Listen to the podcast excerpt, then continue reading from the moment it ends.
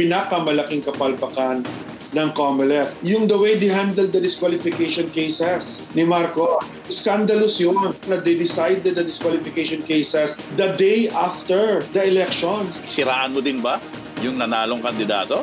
Is this a game that we should be playing? Siraan? Isa pang mga disturbing reports. May almost 200 din yung reports of vote buying. Ang dami rin kasing problema na hindi naman umaharap. Walang actual complainant. Wag na tayong maglokohan. Any attempt of charter change so far that has been offered is all about term limit termination.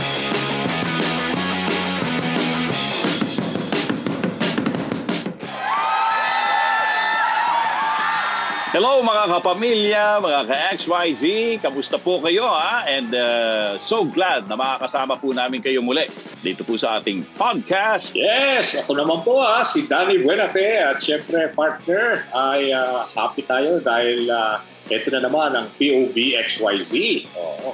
Mm-hmm. Eh, Siyempre ako po ah, si uh, Kakanturing Tony Velasquez ah.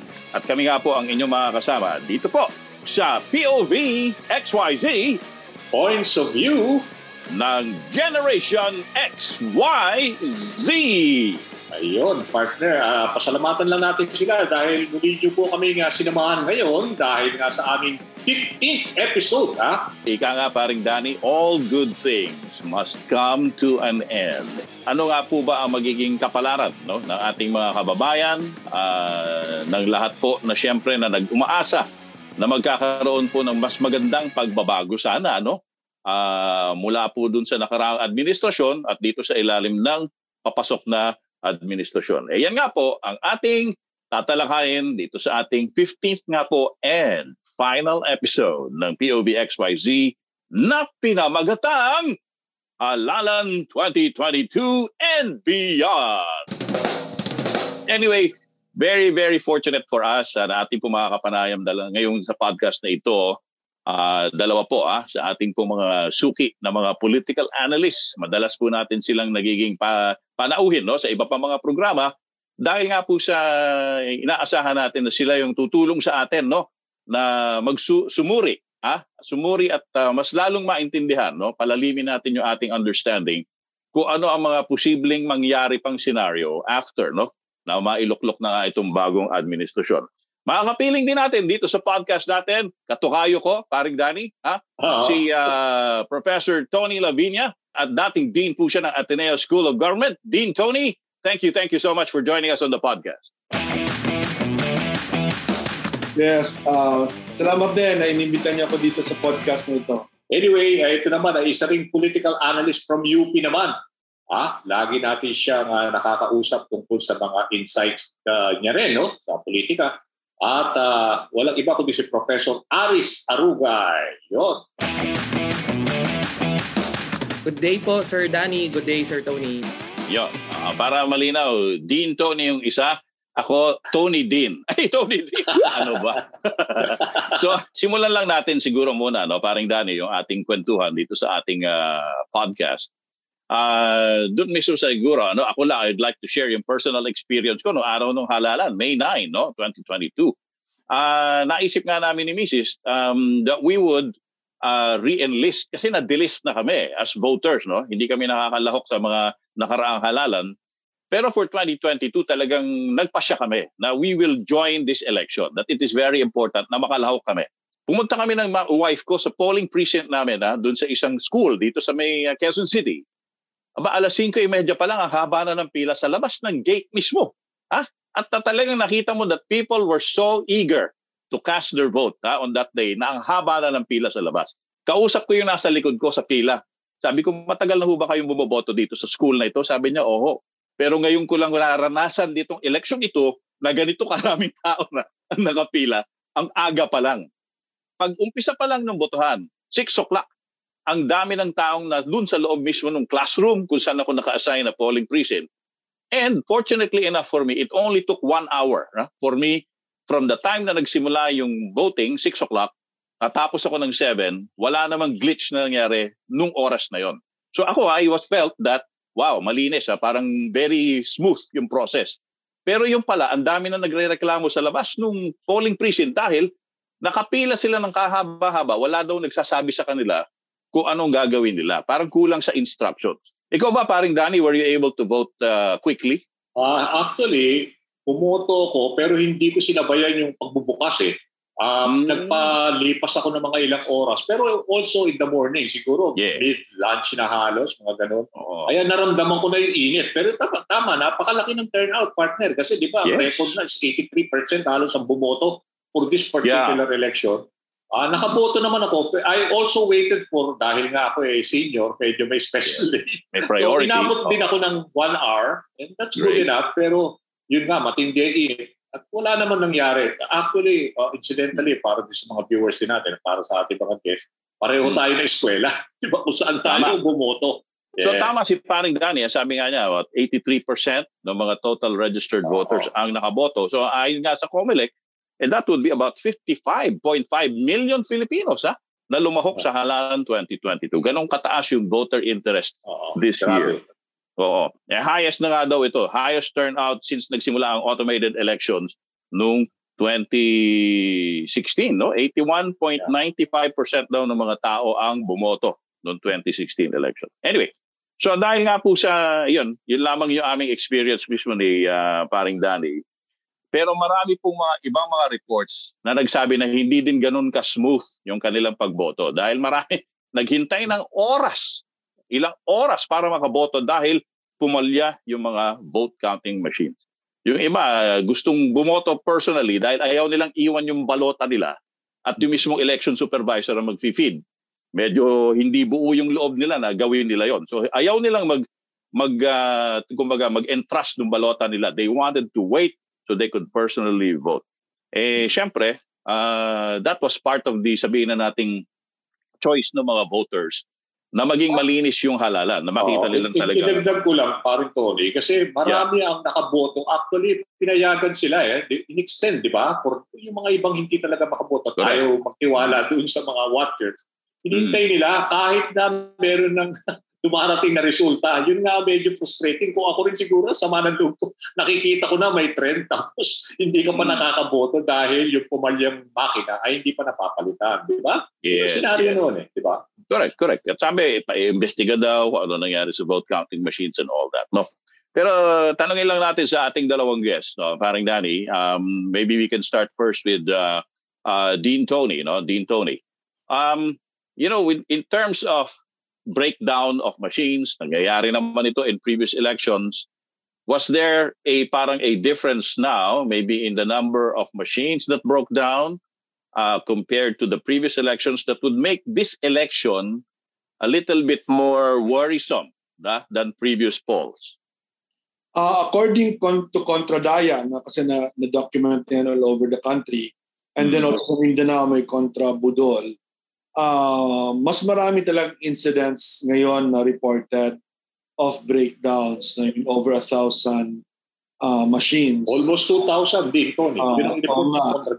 Yeah. Um, report, na BCM. Uh, na BCM, hindi natin alam kung karamihan nun eventually nakaboto or uh, uh, at uh, hindi talaga nakaboto, di ba?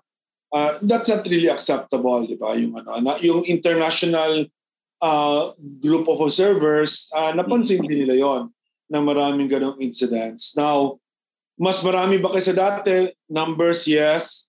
Also, kasi ngayon marami ng, may mga app na na nagre-report, di ba? May isang app actually na ginagamit that you can actually report the incident. So, ang dami ding reporting. So, I guess my the bigger question there, ako bilang abogado na I'm actually an election lawyer and an mm. election professor, ang big question doon is, would it have matter, di ba? Yeah. Sa votes. Mm-hmm. So, dahil gan, ang laki ng margin, di ba, uh, ni, ni, ng, ano, ng parang winning candidate, si, yeah. Senator Marcos, parang it did not matter. Pero that's not really an excuse, di ba? Because wow. it still disenfranchised people and made voting difficult for people. Mm. How about si uh, Prof. Aris? Uh, do you feel that the breakdown of BCMs this this election year uh, made a significant impact dun sa outcome? Well, I I share yung sinabi ni Dean Tony, no, given the electoral outcome, it might not be enough to sway the the result, but we are looking at the entire picture here. Hindi lamang tayo uh, results oriented. Hmm. Hindi nabubura ng resulta yung conduct and ang perception, the lack of integrity of the 2022 elections. Kasi between accepting the results in in toto and rejecting it completely, may malaking margin, may malaking area where reforms, uh, policy changes, and even the conduct of COMELEC itself. Ah. Kasi tatandaan natin, parang high and mighty sila before the election. They were even threatening people who are going to criticize and going to undermine the electoral process. No? So nasa na yun? I mean, in the end, halatang halata naman that people have this distrustful perception of the COMELEC with voters staying until midnight of the next day. Yeah. So that they sila mismo yung magpapasok ng balota kasi hindi nila pinagkakatiwalaan. So I do think may perception problem no yung elections natin and so mm-hmm. far mm-hmm.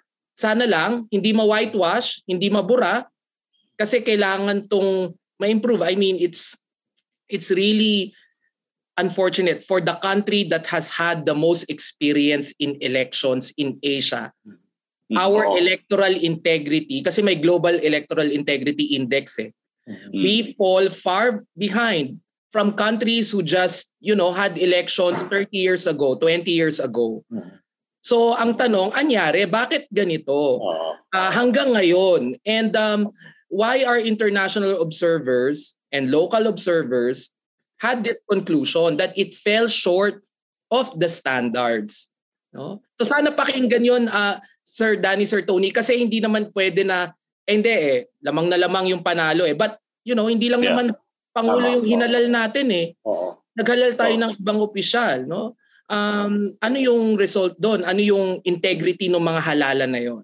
Hmm. If I may add, no, aside do sa breakdown ng mga vote counting machines, syempre, more, almost 2,000 yan, Actually, isa pang mga disturbing reports at medyo sinabi rin ng mga election observers at uh, nakita mo na rin yung mga feedbacks ng mga netizens.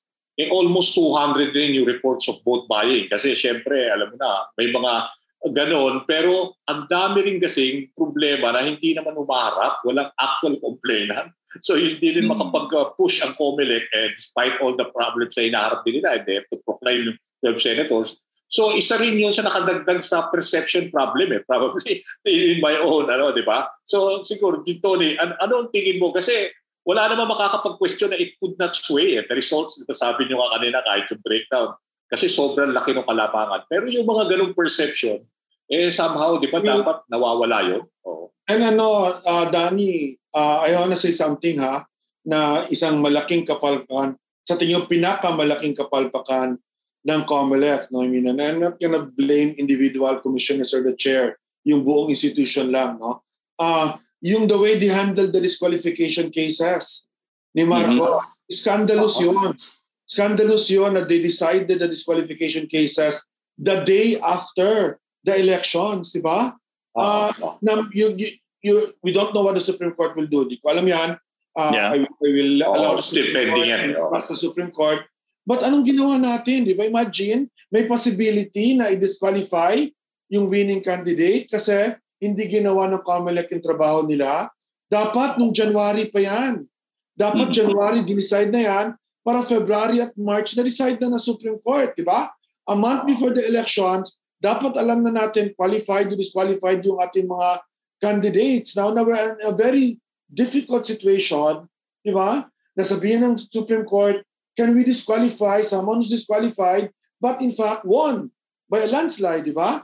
Can mm-hmm. we install uh, a losing candidate, di ba? Uh, yeah. Legally speaking, uh, but politically is that the right thing? Can the losing candidate, let's say VP Robredo, should she actually accept that? Di ba? Knowing na wala siyang mandate. Mm-hmm. Vice President-elect, kung siya ang pipiliin na napapalit. Di ba? I mean, that's the biggest failure dito sa election process kasi part of election process is resolving qualifications and disqualifications. Mm-hmm. Comelec failed us miserably in this particular matter. And so, so ano, no, um, there are consequences for that uh, even as we speak. No? Mm-hmm. Kaya talagang ano eh, uh, may dilemma ngayon no, for the Supreme Court uh, na once they uh, convene to decide on these, uh, dalawa na ata, no? dalawa na yung petitions na umakyat sa Korte Suprema. Well, I think magiging apat siya kasi apat ng cases. Eh. So eventually, magiging apat yan na petitions that will, oh. that will go to the Supreme Court. Dalawang petition is cancellation, dalawa mm-hmm. is disqualification. Pag cancellation, yeah. theoretically speaking, si VP Lenny ang pwedeng mananalo kasi siya yung number two. Pero pag yes. disqualification, si uh, uh, presumptive Sara, kasi wala namang protest against Sara, so qualified na siya to become ah. VP and they're qualified. So, so yun yung ano, di ba? I mean, uh, yeah. of course, the Supreme Court can also decide mm-hmm. uh, na political question ito, tapos na yung boxing, di ba? Yeah. Hindi na sila makikialam. May wisdom naman yung Supreme Court to and power to do those things. So it's up to them uh, how they will deal with this, pero it's just really uh, very bad sa election administration. So talagang may may ano ah, may distinction between the uh, two possible scenarios, no? If it were a cancellation of COC, it is the first runner-up who becomes the in, incoming president. Yeah. Oo. If it's disqualification or DQ case, uh, ah, DQ, mahilig yung mga taga-UP sa DQ, mga ganun. uh, it will become the vice president uh, who will be the, oh, uh, you know, si success. Mayor Sara, ganun ang senaryo. Uh, Dalawang possible senaryo nga. Kaya nga, balikan muna natin paring Dani kung paano nga ba lumaki ng ganun yung lamang, no? Uh, nung uh, uh, presidential front runner na si Bongbong Marcos at uh, kung paano niya nakuha yung ganitong laki ng bilang. Una-una pinag-uusapan nga nun. Mapapangako daw ng kanilang mga local officials na kaalyado nila yung Solid North. At maipapangako din ng mga kakampi nila yung Solid South dahil nga taga North si Marcos, taga South si Inday Sara.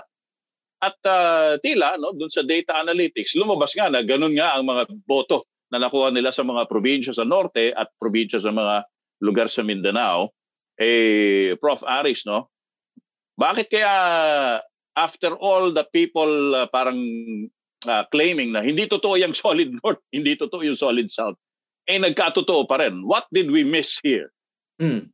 uh, kasi yung sa, nakita natin yung heat map no? Talagang parang kinuyog no? Sa gitna lang yung mga boto ni VP uh, Lenny. Tapos uh, she was uh, pinaggitnaan siya nung nung dalawang solid blocks no? And let's compare nung 2016 kasi hindi nag-deliver no? Uh, yung local endorsements para dun sa admin candidate no? Uh, nung 2010 ganun din di ba? Uh, kasi merong administration candidate no? Merong merong tinayaan supposedly yung mga local officials.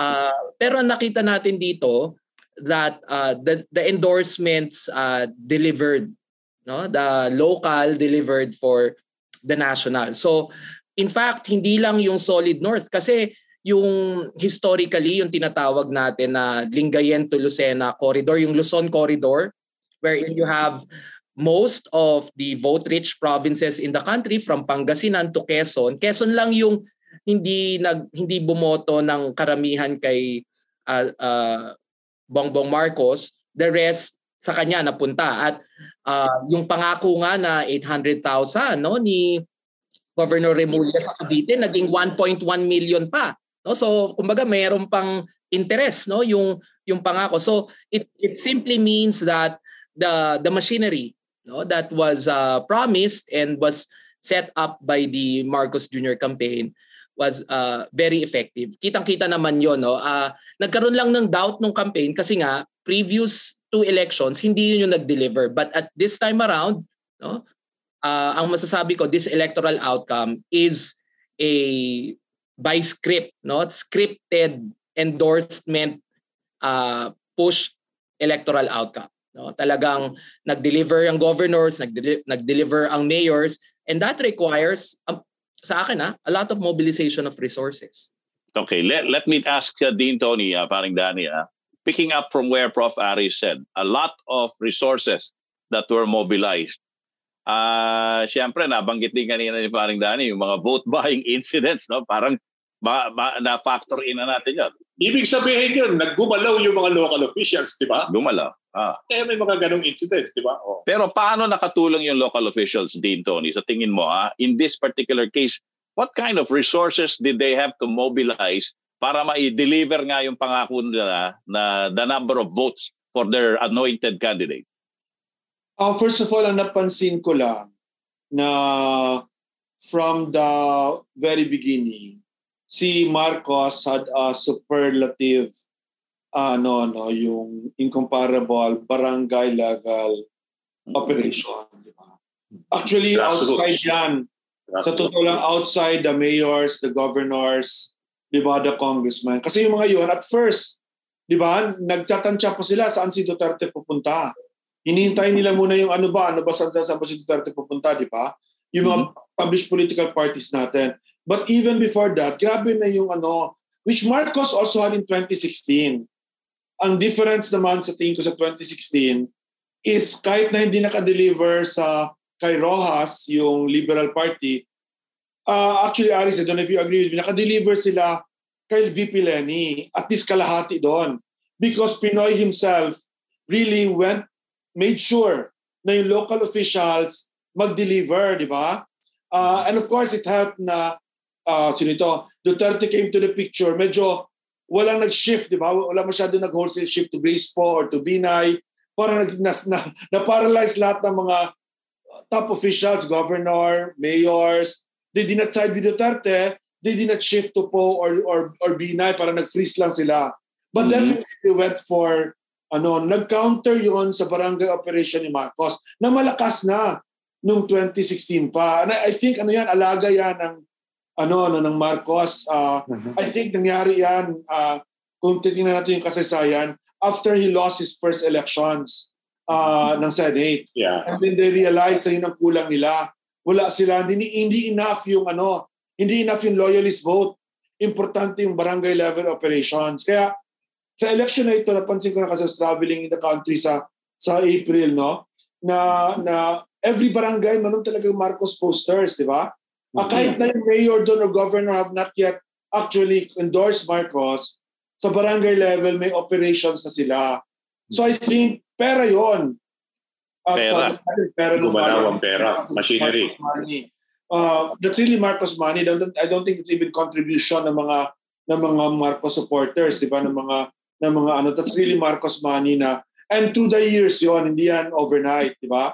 Hindi, yan, hindi lang yan for the election day talagang may every barangay or most barangays, may tao talaga sila na, na and most probably yung barangay leader or yung, yung significant actor sa barangay. So, yan ang malaking ano kasi alam mo yung yung okay na yung yung vote buying uh, kung one time operation lang siya actually hindi na siya masyadong effective di ba kasi mm-hmm. everyone buys votes now at the local levels it's a, uh, including for your own voters you buy them di ba to keep them loyalty, to keep them loyal, you buy them, di ba? Kahit alam mo mm. boto, boto sa inyo, di ba? So, so mm. importante ito yung yung yung mata, mahaba na operation sa barangay level. And parallel ang parallel yung yung Marcos throughout. So yung north south parang mm. additional na lang yun na ano, di ba? Na syempre malaking bagay din yun kasi kung, kung tumakbo si, si Sara Duterte, sa akin that's, that's a decisive factor eh.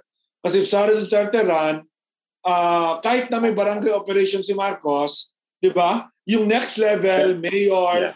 governor will side with Sara. Congressman will side with Sara because of the of the gong Duterte. Y- y- yun, yun ang gusto ko i-follow up uh, din, Tony. Kasi I, I may, may ask also si Professor Ari.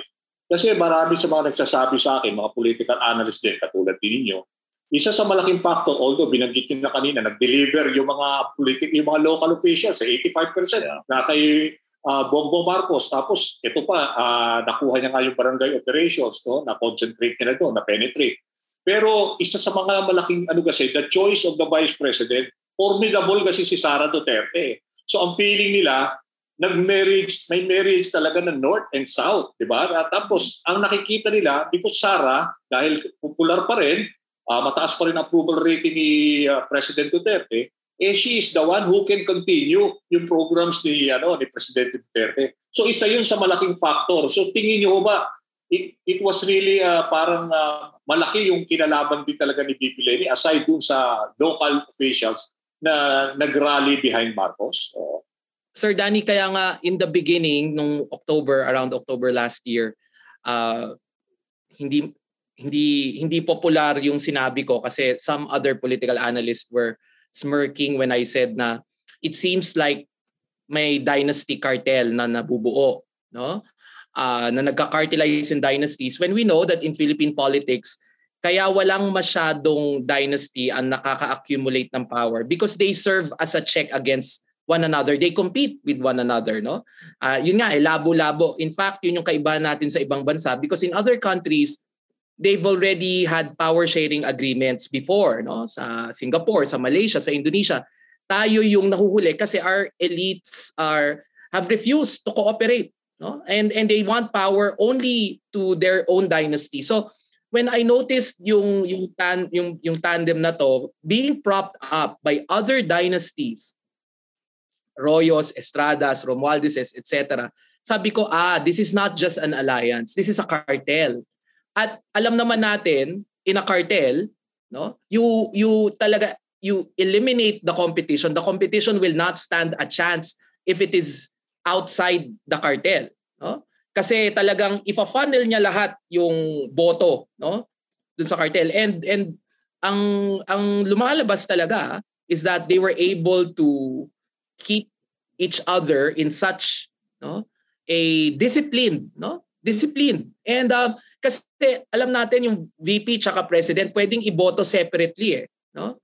Kaya kahit meron yung mga tandems na hiwalay dun sa mm-hmm. straight ticket, no? Sa tingin ko, whole, uh, no? hindi na hindi na nabuo yon because the the Marcos Jr. and Duterte campaigns, uh, campaigns kasi inamin mismo ni ni Mayor Sara magkaiba yung campaign team nila eh, no? But they were still able no to Merge. be disciplined No? Kasi pwede naman yung Sara campaign biglang ah magkakanya din ako kasi syempre pwedeng hatiin yung VP president eh, no? Pero nakita natin yung logic of discipline on on both of sides of this cartel no and at at dahil doon no naging it was very costly for local officials to renege no kasi parang pader no? Parang pader na talaga yung ano and uh, and I think in the end the voters were not adventurous no? were not adventurous. Uh, ang isa kong uh, ina-attribute ko rin yan because of the pandemic. Uh, in times of of misery and suffering uh, Filipino voters tend to to vote conservatively. Uh, and by this ang ibig sabihin dun sila sa uh, less aspirational na campaign na babaguhin natin ang politika, iibahin natin ang pagtingin no sa people were more realistic na hindi ganito naman talaga ang politika. It's all about politicians. It's all about the unity of politicians, no? So they they naging mas sigurista kumbaga yung mga botante rather than uh, yung dream, yung pangarap ng ibang Pilipinas, ah baka pag maayos-ayos na yung buhay natin, saka na natin pag-usapan. Pero feeling ko ah, uh, Prof. Aris, uh, I, I hesitate to agree with you on that point. Kasi parang aspirational nga yung nangyari doon sa mga supporters ni Bongbong Marcos. Kasi nga, yung mga pangako, ah, the, the uh, perception na ang Marcos era nung tatay niya was the golden age of the Philippines. At yun lang ibabalik nga daw nung anak. No? So parang aspiration ng mga botanteng sumuporta sa kanya ay eto yung anak nung nagpaganda sa Pilipinas, sigurado mapapaganda niya ulit. 20 pesos na lang ang kilo ng bigas. Magiging libre na ang kuryente at tubig namin. Wasn't that aspirational, uh, Prof. Aris? Right. It, but it was backed up by evidence even if it was uh, fabricated. No. So it wasn't real. Kasi yung kay VP Lenny, di ba, parang magiging transparent, magiging yeah. inclusive kailan ba tayo naging ganon? Mm-hmm. No? So it was really something more na aspirational because we've never been in that place. Yeah, too good to Pero, be true. Parang right. And and if if I may share no, I I listened to a Japanese political scientist who conducted an online survey experiment. Uh, ang ginawa niya, uh, ginrupo-grupo niya yung iba't ibang klase ng disinformation narrative of the mark uh, of of during the campaign. At ang pinak according to to the experiment, ang pinaka nag-motivate to vote for Bongbong Marcos is the economy disinformation narrative. Yung sinasabi nyong nung martial law, uh, ganito ang ekonomiya, uh, uh, mababa ang presyo ng bilihin, uh, uh, walang ang kuryente napakababa. That is so ibig sabihin merong hindi pa na hindi kasi pinag-aaralan pa rin namin yung outcome no, yung economic basis of the voting parang may nakikita kaming ebidensya noon. And sabi ko nga, baka may kinalaman to dahil napaka-miserable ng maraming buhay ng Pilipino because of the pandemic. Kasi yung binabanggit ni uh, Prof. Aris, tungkol sa messaging eh, di ba? Parang mukhang sa feeling ko lang din, mas mukhang effective yung message na binibigay ho ng unity, di ba? Mag-unite ang bansa instead of that uh, message na gobyernong tapat. Nasabi niyo nga ni Prof. Aris, eh mukhang too good to be true. Eh, ganyan na narinig natin noon. So ibig sabihin yung pagkakaisa was more effective in terms of yung masa appeal. Uh, ganun ho ba din to dating sa inyo? O outside yung ano ha, disinformation, di ba? Uh, definitely, no? I mean, definitely naman, uh, oh. nakita naman natin na mas disiplinado yung campaign ni ni oh. Marcos, no? Uh, in terms of messaging, in terms of images, di ba? Uh, in terms of not being avail making the candidate available to media, So clear uh-huh. yun. Kasi, kaya consistent siya, di ba, na, na yun lang yung message. Even yung pag-refusal to meet media to to debate was in the context of debate. Oh. Kasi away-away na tayo pag mag, magpa-interview ako, tatanungin niyo na ako ng mahirap na mga tanong na hindi niyo dapat tinatanong. Nung papaaway lang siya, di ba? Ganun yung kanyang perspective, no?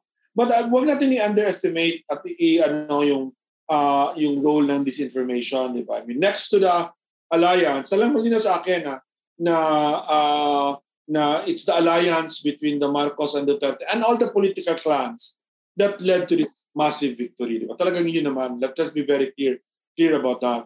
Pero uh, hindi rin ano no, hindi rin natin i-underestimate yung yung role ng disinformation both in terms of 'di ba, uh, deflecting yung attacks, criticisms against the Marcos Duterte ticket and attacking the Lenny ticket. Sa akin naman yung yung aking reflection sa uh, Lenny Kiko campaign, di ba? Originally din parang napaka napaka-exclusive, di ba? Napaka parang hindi magandang messaging. But I think in the end na nakuha din nila yung tamang messaging eh.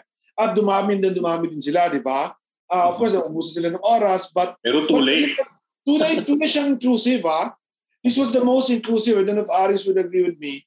Ito pinaka most inclusive ideologically from conservative to the most progressive organizations na nakita ko ever in 40 years na na I have been involved in sort of ideological politics, di ba? And medyo disciplined din yung mga yung mga groups that came together to support Lenny, di ba? But ang problema natin because of the disinformation all through the six years, di ba? Um, uh, baka may ceiling from the very beginning si VP Lenny na para bang na-triple niya ha, 8% siya nagsimula. Naging more or less 25-30%. uh, na, na triple niya yung kanyang rating, di ba? But baka from the very beginning talagang may ceiling siya na ganon. Which means na kung one-on-one ang away, hindi talaga siya mananalo. Kung three-way fight, kung nandun si Sarah, may chance siya, di ba? Or if Scott did better, which I actually thought originally na maging successful yung attempt ni Scott to, to put a wedge, di ba? Yung Duterte mm-hmm. supporters pumunta sa kanya. Kung successful yon may chance si VP Len. Hindi talaga siya lalampas mukhang hindi siya lalampas ng 30-35% eh, no matter what we do because of the disinformation. So I think yun ang mm-hmm. kailangan natin bantayan moving forward. Kasi mga issues na ito, uh, Sir Danny and Tony, is ano eh, mm-hmm. and Aris, di ba? These are systemic issues eh. Yeah. Uh, kaya ako from my expertise point of view, which is as, as a constitutional lawyer, very clear sa akin saan ang kasalanan from, from my expertise. It's in the Constitution.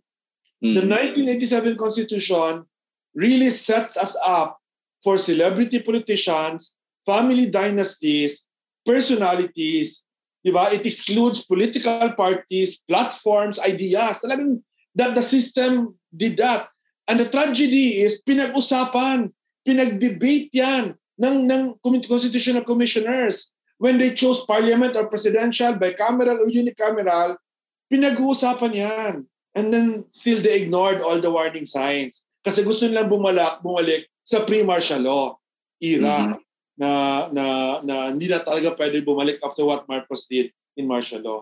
Mm-hmm. Actually, yung point nga na ni raise mo, no, Dean Tony, um, siyempre may anti-political dynasty clause pa sa provision which has never been enacted by a law na all the more itong nakaraang halalan natin has shown the victory of entire families throughout the country winning multiple seats. Ah, multiple fa- families in winning multiple seats in local and national uh, government positions.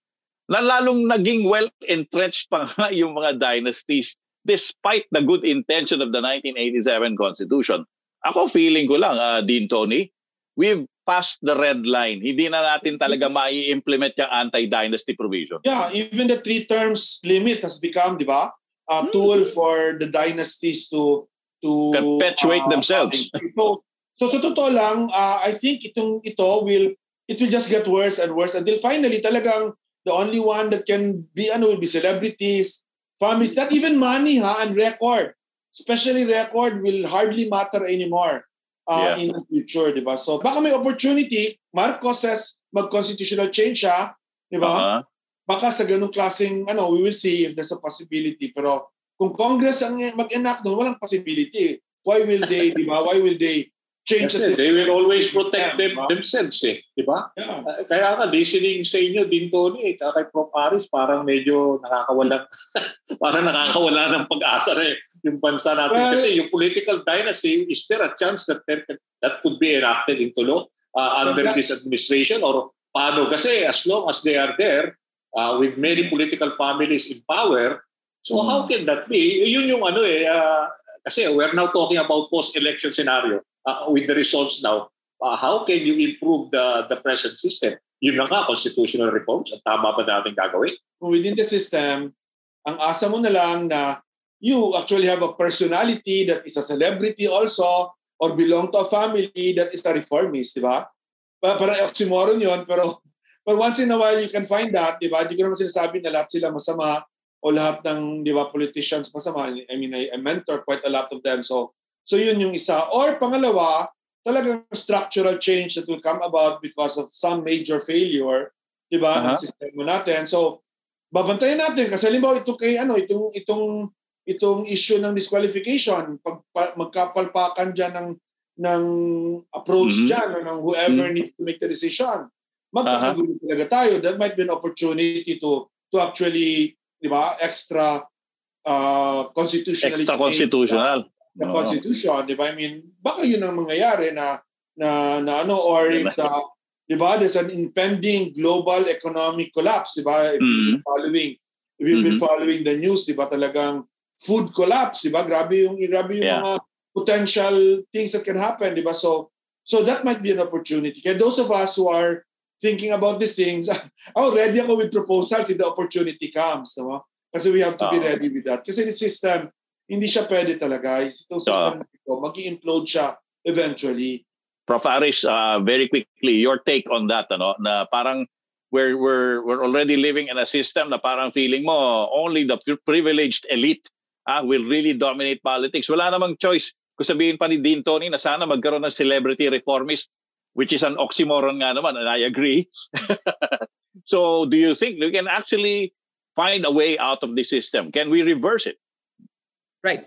Uh, yung prospect ng constitutional change, ma mataas yung posibilidad dyan. And added to this is the fact that the incoming uh, administration, particularly the president, has a majority mandate uh, in other countries that produce this outcome, ang isa sa mga pun- unang ginawa ng presidente, baguhin yung constitution.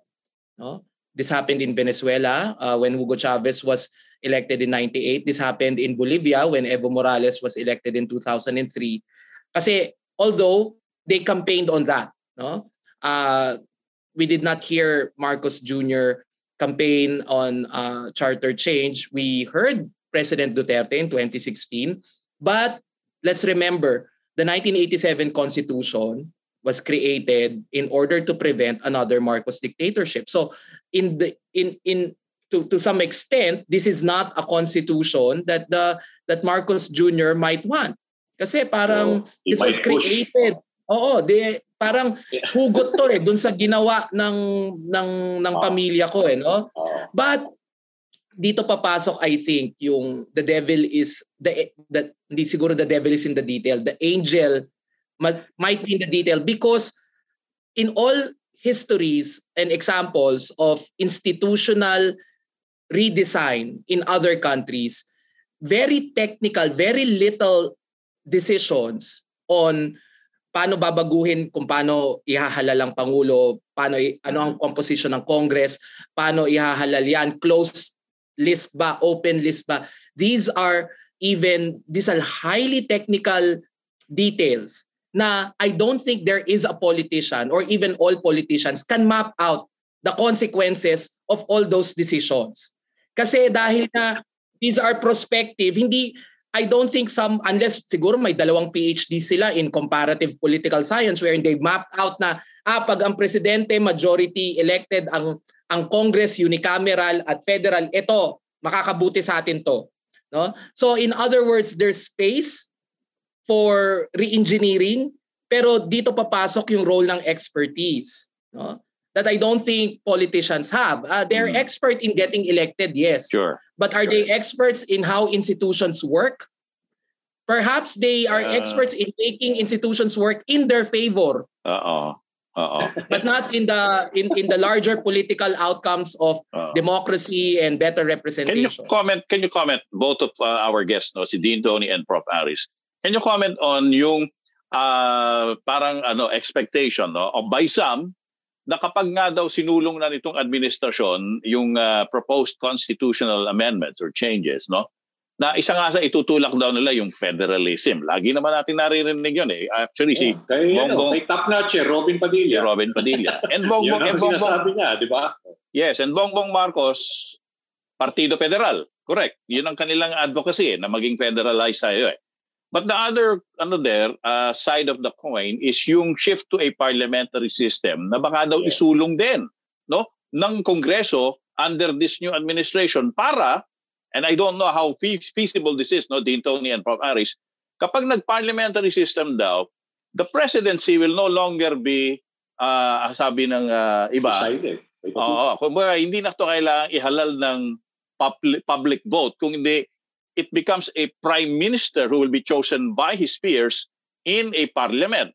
How feasible is it na maitulak nga nila yung shift to that system which would enable somebody like Prime Minister Marcos for for example to be perpetually elected by his peers in the new parliament. Ah, si Prof Aris mukhang parang feeling ko tumaas ang kilay niya doon eh.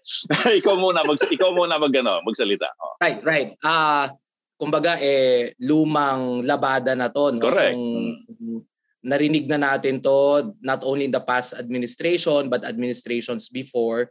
Pero ah, wag na tayong mag ah, lokohan any attempt of charter change so far that has been offered was is all about term limit uh, termination. Yes. Mm.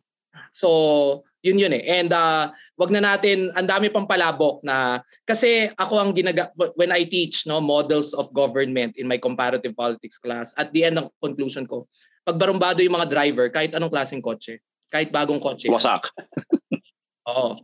Kaskasero yan, Mm. kaskasero pa rin yan kahit BMW ang ipa-drive mo o yung ah, Toyota. No? So, uh, I am really skeptical about overhauls of institutions. Meaning, uh, in-export mo in its entirety. Mhm. Na parang, ah, this doesn't work. Palitan natin ang buo. Um, as I've seen yung mga successful cases of uh, insit- of, of, of, of changes, hindi binabago mas, oh, piecemeal, gradual, and tinkering. Pag tinkering naman, ah, baka may, may part na pwede tayong baguhin, ah, baka pwedeng Ah, iba yung ah. ilagay natin na, na paraan. No? So, because sa akin, myth yun eh, na pag federal, kasi narinig ko nung past administration, may mga propaganda na pag under federalism, mas maraming daan, mas maraming kalsada, mas maraming healthcare centers ang matatayo. That is absurd. I have never heard of any study, political science, peer-reviewed, that made that connection. Because at the end, it is a function of governance, not the model of government. Totoo. And sige, Dean Tony, ah, I agree with Ari said about Di ba? Kung, depende kasi kung sino din na ano. Di ba? Kaya palagi kong sinasabi, if ever there is going to be a successful constitutional change, it has to be Hmm. done on the first year of Ah, a presidency, di ba? Yeah. Uh, kasi kung beyond that, it's really, Too late. mo, self-interest na nagmo-motivate. Di ba? Lalo na pagdating na ng midterm, self-interest na nagmo-motivate, di ba? And ideally, in a, in a constitutional convention where non-partisan yung mga yung mga na-elect or na-appoint uh, doon. But I do want to recall lang ha, I want to recall the the debate in the 1987 Constitution, Okay. uh, which actually is reflected very badly in the 87 Constitution. Yung debate over parliamentary and presidential, di ba? Mhm. Uh, I actually think na kung nanalo ang parliamentary sa 87 Constitution, uh, may, may, may certain negative effects yun. Like, maybe we would not have been able to oust the US bases, di ba? Uh, Yeah. In 1992 kasi sa Senate yung kailangan doon. Yeah. Uh, but the system na na pinopose ng ng legislative committee was a party list system. Kaya yun ang yung totoong party list, proportional. Kasi Yeah. tayo, yun talagang ideal for the Philippines, di ba? We vote parties, we vote platforms, di ba? And every party that's voted certain percentage will have that percentage, di ba, of people, of, of representatives, di ba? So I don't know if you can still get there now na given the very bad experience we've had with the party list system na ano.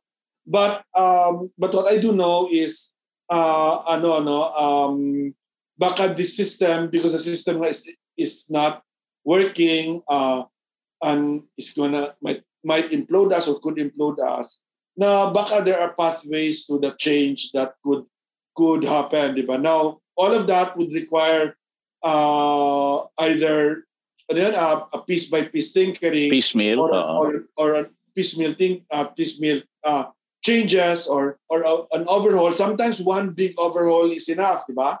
Like the shift nga to parliamentary. Uh, right now hindi na masyadong threat sa akin. Kasi dati bakit tayo ayaw natin ng parliamentary una nung time ni Ramos kasi si Ramos ang gusto magiging prime minister di ba and Right. then time ni ano sa time ni GMA kasi si GMA ang gusto maging prime minister but I actually don't see that in Marcos quite honestly No, Marcos- why not?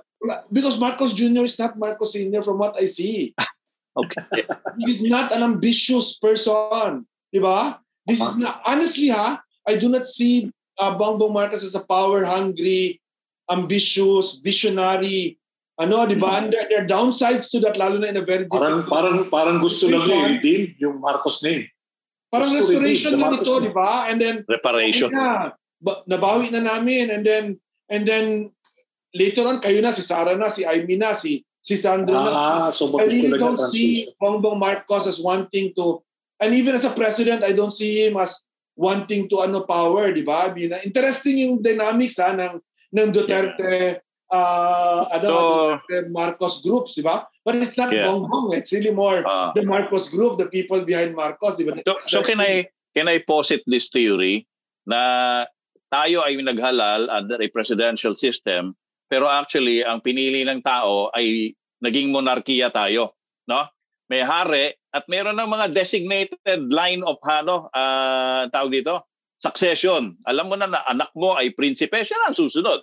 Yung mapangasawa ng prinsipe, maaring maging reyna, parang ganon. Si Prof. Aris, ano, tumatango, ibig niya sabihin eh, Are we becoming like Britain now? Or we become the royalty, Professor Aris?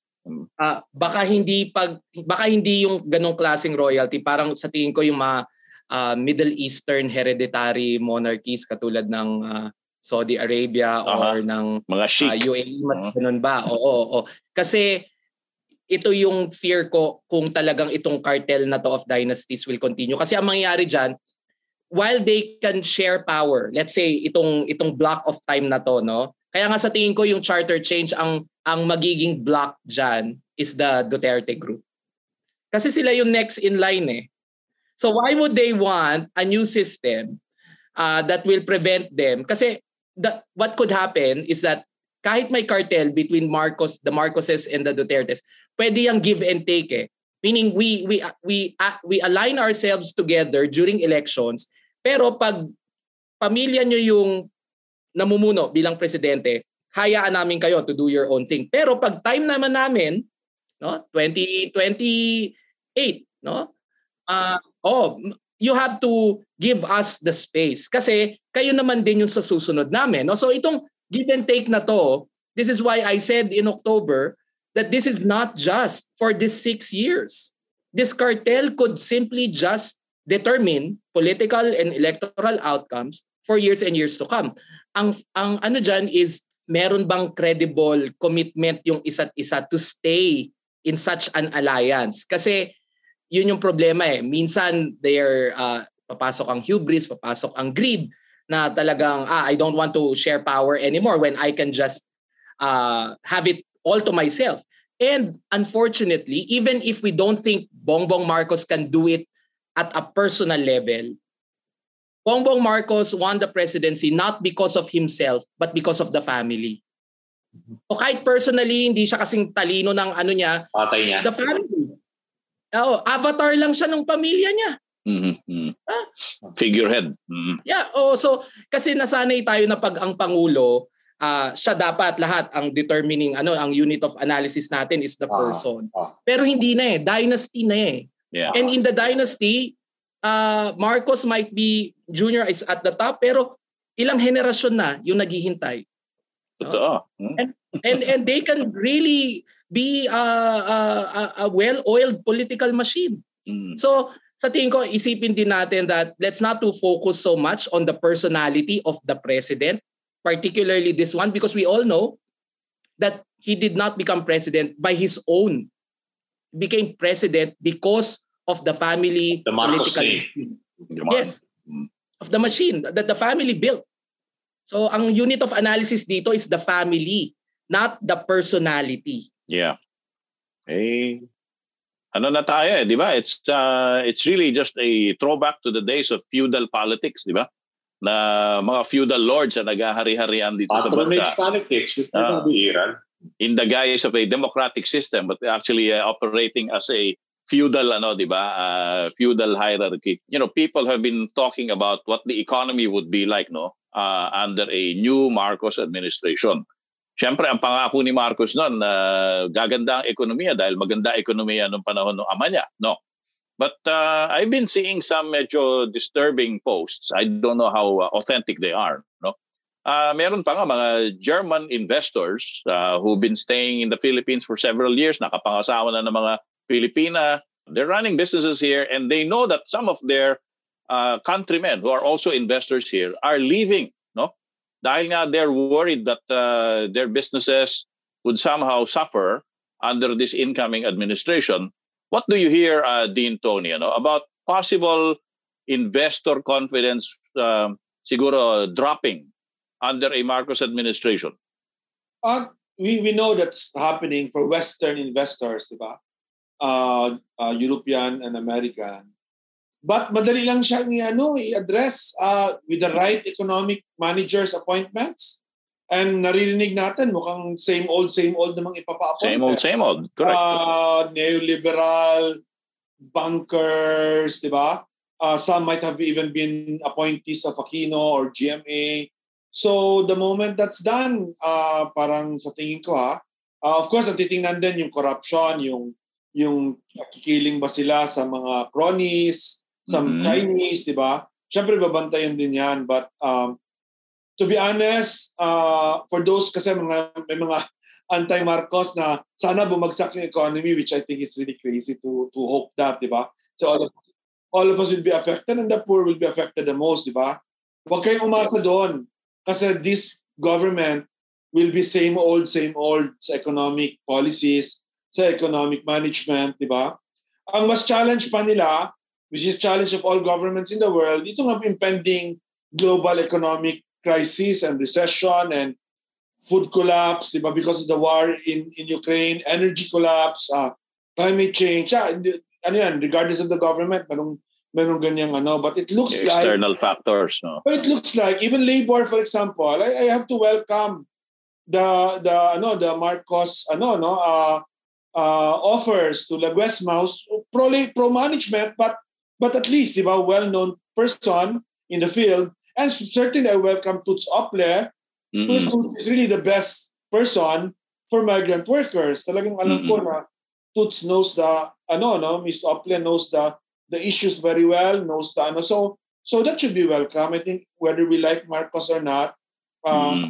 we should welcome it when he makes right decisions so so yon uh, sa akin economic uh, I'm against uh, ano ay ay ayoko ng same old same old kasi it doesn't deal with social inequality it doesn't deal okay. with social social inequality but I yeah. know it's more stable di ba uh, mm-hmm. than appointing cronies or incompetent people Okay. Pero at least, oh, di ba, yung mga, let's say, yung mga tawag ni uh, President Biden kay, uh, uh, ano, kay Bongbong Marcos, some, somehow, di ba, uh, parang nag-ease, di ba, yung ganung presyo. Kasi alam niyo naman, uh, di ba, din Tony, na uh, parang pinagbabawal siya makapasok ng US because of mga pending charges. So yun, uh, it could help also build his image ngayon at uh, napaka-importante kasi ang binabantayan ng marami, sino yung magiging composition ng kanyang ano eh, uh, economic team. Di ba? Sino yung bubuo? Uh, kayo, as far as you're concerned, uh, should, should uh, kailangan ba uh, ipagpatuloy niya, ipursu niya na mag-appoint din siya someone from the opposition forces at least as a semblance of unity? Uh-huh. Well, I, I hope he does that. Uh, uh-huh. But ang for sure, uh, uh, political elite ang i-appoint ni ano, di ba? Mga political clans, mga political, uh, well-known figures. Ay, uh, maraming atinista, sigurado maraming Lasalians, maraming taga-UP, di ba, that will be appointed. Uh, mas, in fact, mas ano ito, mas mas traditional elite ito ng yung Marcos government kaya Duterte government. Si Duterte kasi wala siyang network eh. Di ba?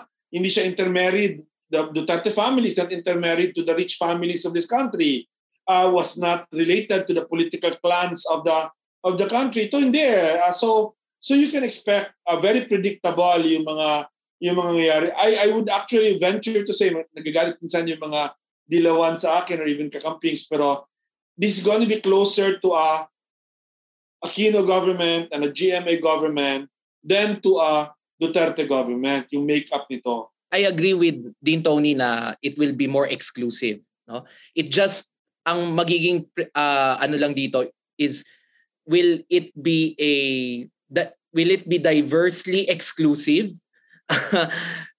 Although parang contradiction o diverse pero exclusive. Uh, but within this exclusive group, ang mag, magiging diverse ba siya na familial ang connection or competence or okay. both or loyalty uh, accommodationist mm-hmm. or kasi minsan ang naririnig ko na ano basihan eh kung if you will be appointed is anong ambag niya sa campaign. 'Di ba yung lagi, 'di ba? Ano na itulong? Yeah, kaya kahit may minsan pag may mga pangalan na lumilitaw, minsan tinatanggal kagad kasi ang unang ang knee jerk reaction eh hindi naman umambag sa campaign 'yan, no? Particularly this first year because we we we don't know. This might just be uh, version 1.0 of the cabinet and it will change. Totoo. given uh, let's remember that the, the the first iteration of the Duterte cabinet is diverse. Mm. it even had CPP endorsed yes. officials. Yes di ba? So correct Oh, so na, na, eh, na hindi na confirm sa CA. right, right. Oh, so kumbaga with all this red tagging, it's it's quite ironic, 'di ba? Na hmm. there was a time wherein you could red tag the cabinet of of President Duterte. Correct. So, um in other words, I I think this cabinet itong papunta, no? It will be a best foot forward cabinet. No, meaning mm-hmm. Kasi nga it will show the splendor of the glorious electoral outcome. Yun ah. And if you want to show off your glory, di ba? You, uh, yun nga, yung, yung api, kung unity talaga, if they're really uh-huh. serious into it, no? Mm-hmm. Kasi maraming pwedeng exit options eh. Ah, hindi na-approve ng CA. And we all know the CA has a super majority na, no? Ah, hindi, ano, uh, so pwedeng maraming exit options. So, I expect the cabinet, kung tatanggapin ng mga inalok to be a best foot forward cabinet. But for me, the true test is maybe a year from now. No? Wow. Kung talagang kasi pag nawala na yung smoke and mirrors, nawala na talaga, nakita na talaga, doon talaga lalabas kung sino yung kasi baka mamaya mga ma-appoint placeholder lang muna eh. Ayun din, Kasi another maraming, ano, maraming natalong ano kandidato no na na ia na ban After one year. One year pa. After one year. So, At kahit and we saw that. presidente, baka yapon, Right. di ba? Correct. So ang advice ko siguro eh itong cabinet na to, wag niyo masyadong seryosohin. Because this is a cabinet that has things in display, 'di ba? Yung nilalagay natin sa cabinet yung display. And this might not be the real cabinet. Ay, Hintayin natin ang one year kasi maraming natalong kandidato na maaring ilagay. And that's where the real cabinet, cabinet. No, we we will wait for ano, the time for uh ano tawag dito, the time of the reward is coming. Gusto ko yung term na ginamit ni Prof. Aris, yung glorious, di ba? Parang da- madalas naririnig mo ginagamit ng mga Russian yan. Welcome to glorious Republic of Philippines, uh, where we will create the czars and tsarinas of the next empire. Alam mo, um, 31 million, Sir Tony eh. 31 million. So how how glorious can you be? I diba? know. Pero ito ah, And uh, brokered by an alliance uh, of a former president named Glory. Diba? Ayun. So, yun nga eh, um, after this overwhelming tsunami victory nga ang tawag nila doon, di ba? Tsunami victory, hindi na landslide victory. That supposedly 31 million ang bumoto na that they gave the mandate to this next administration.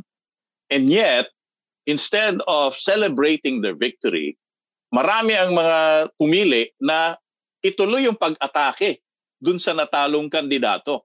Mas lalo pa nilang pinapainit yung galit ng tao against the defeated candidate na hindi na nga hindi na nga kumukontre.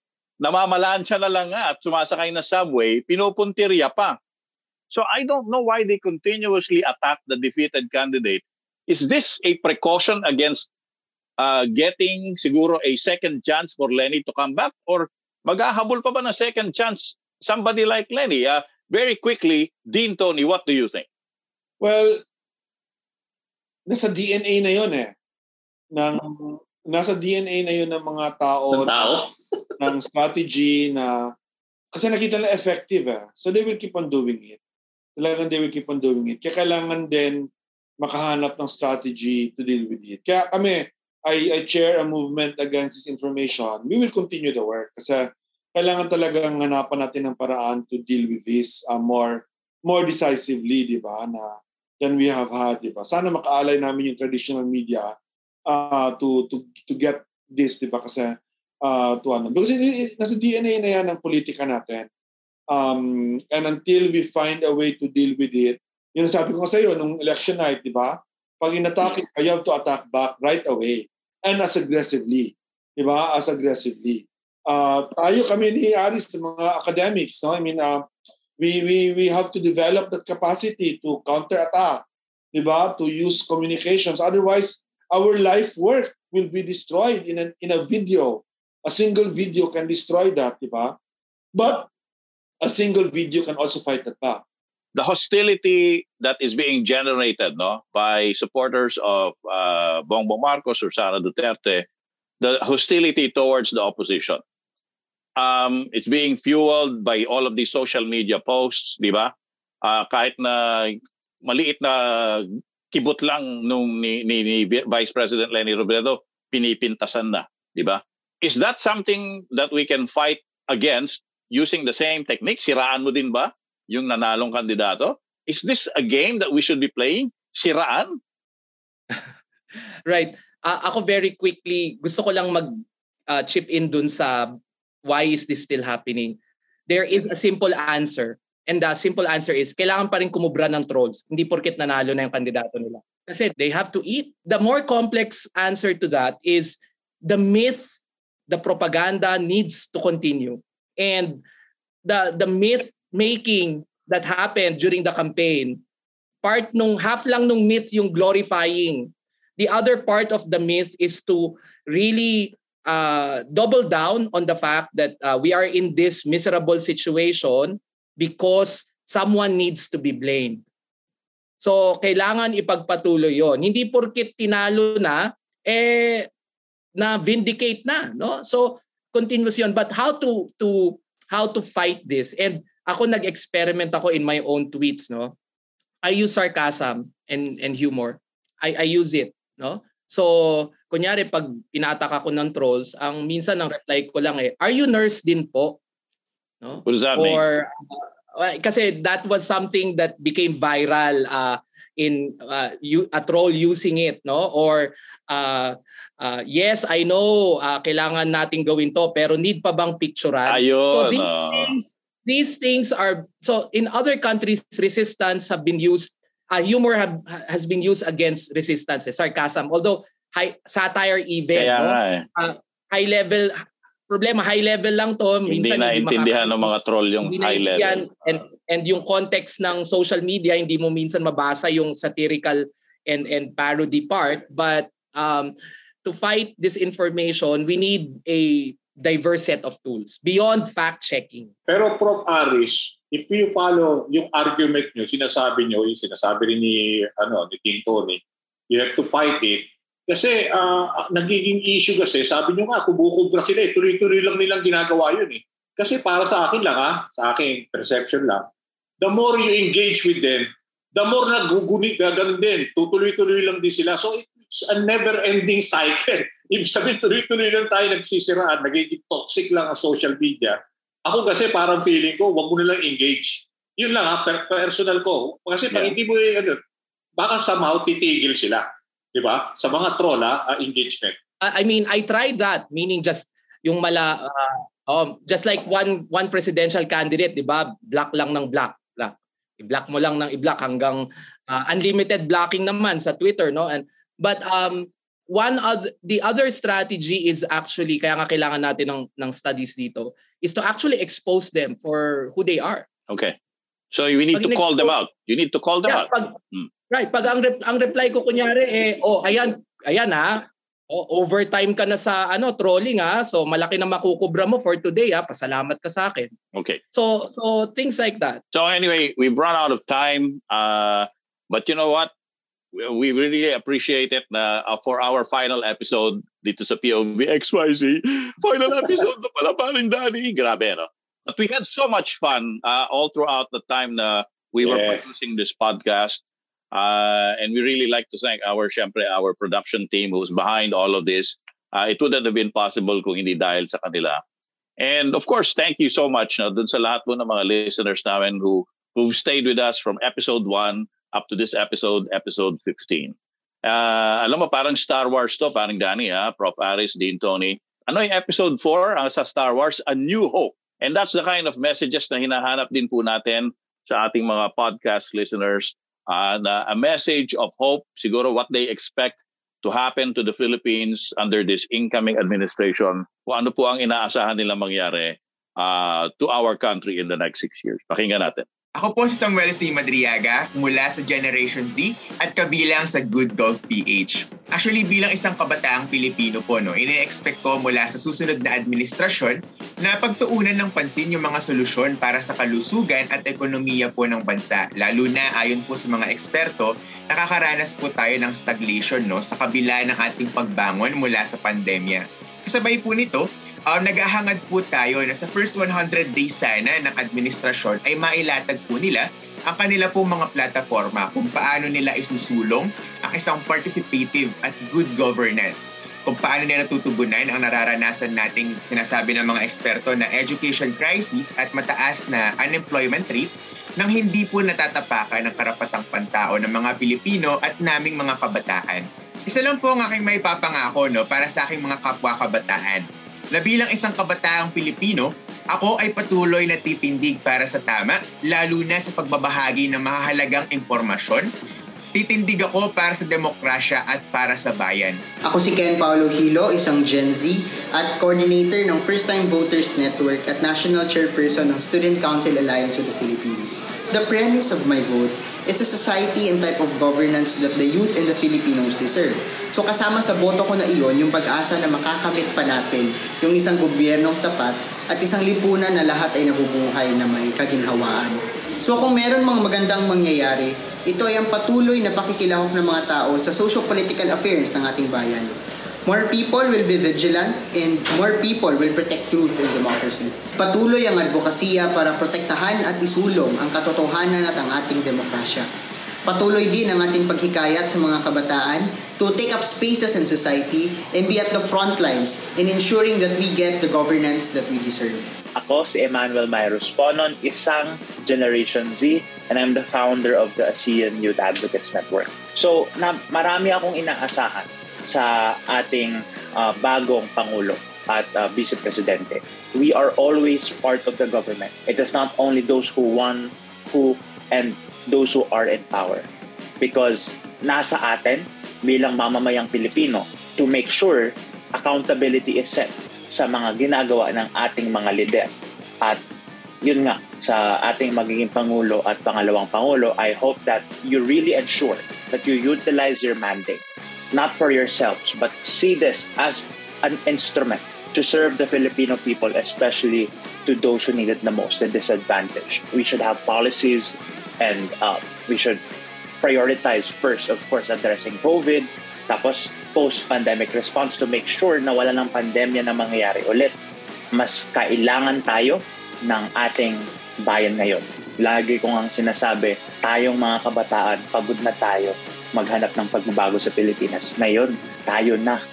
Tayo nang hinihintay ng ating bayan para baguhin ito. All right. So uh, thank you so much uh, sa dalawa po nating panauhin dito sa ating final podcast episode.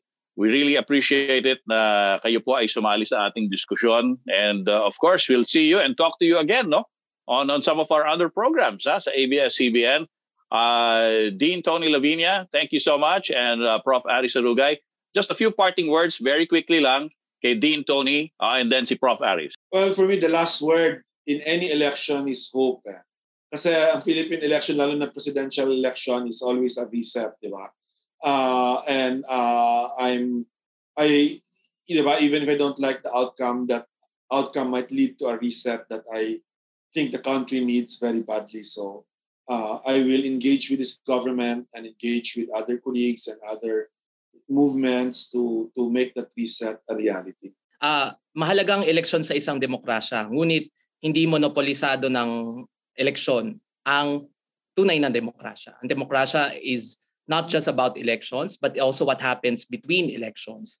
And this requires vigilance. It requires resistance if necessary, and it requires the activation of our rights.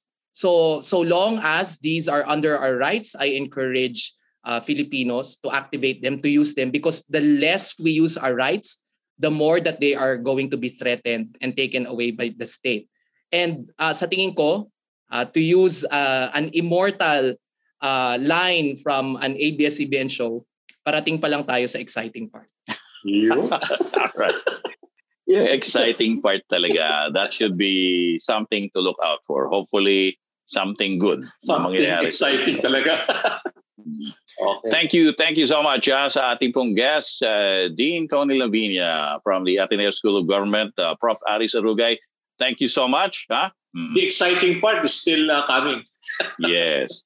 So, syempre kami po ni Paring Danny ay nagpapasalamat po sa lahat mga Gen X, mga Gen Y, Gen Z, at sa mga kahenerasyon namin ni Paring Danny, ika nga ay the lost generation, the boomers, uh, na nakinig po sa ating podcast simula po sa episode 1 up to this final episode, episode 15. At uh, syempre, yes. ah, Paring Danny, uh, it wouldn't have been possible syempre kung hindi dahil sa tulong ng ating buong uh, podcast production team.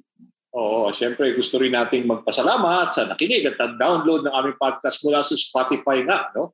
At mm. ABS-CBN News at Service App. So, mm. so uh, yun na nga po, ano? Da, kami po ay uh, magpapaalam na ni Paring Danny dahil ito nga po ang pinakahuling episode na, na aming POV XYZ podcast. It's been a real honor, a real pleasure, ha?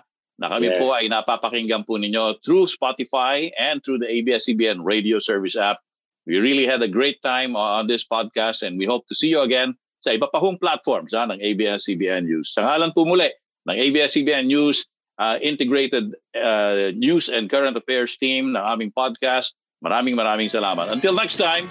Ako ho, si Danny Buenafe. Ako naman po si Tony B. Tony Velasquez. At syempre, thank you for joining us here in POV.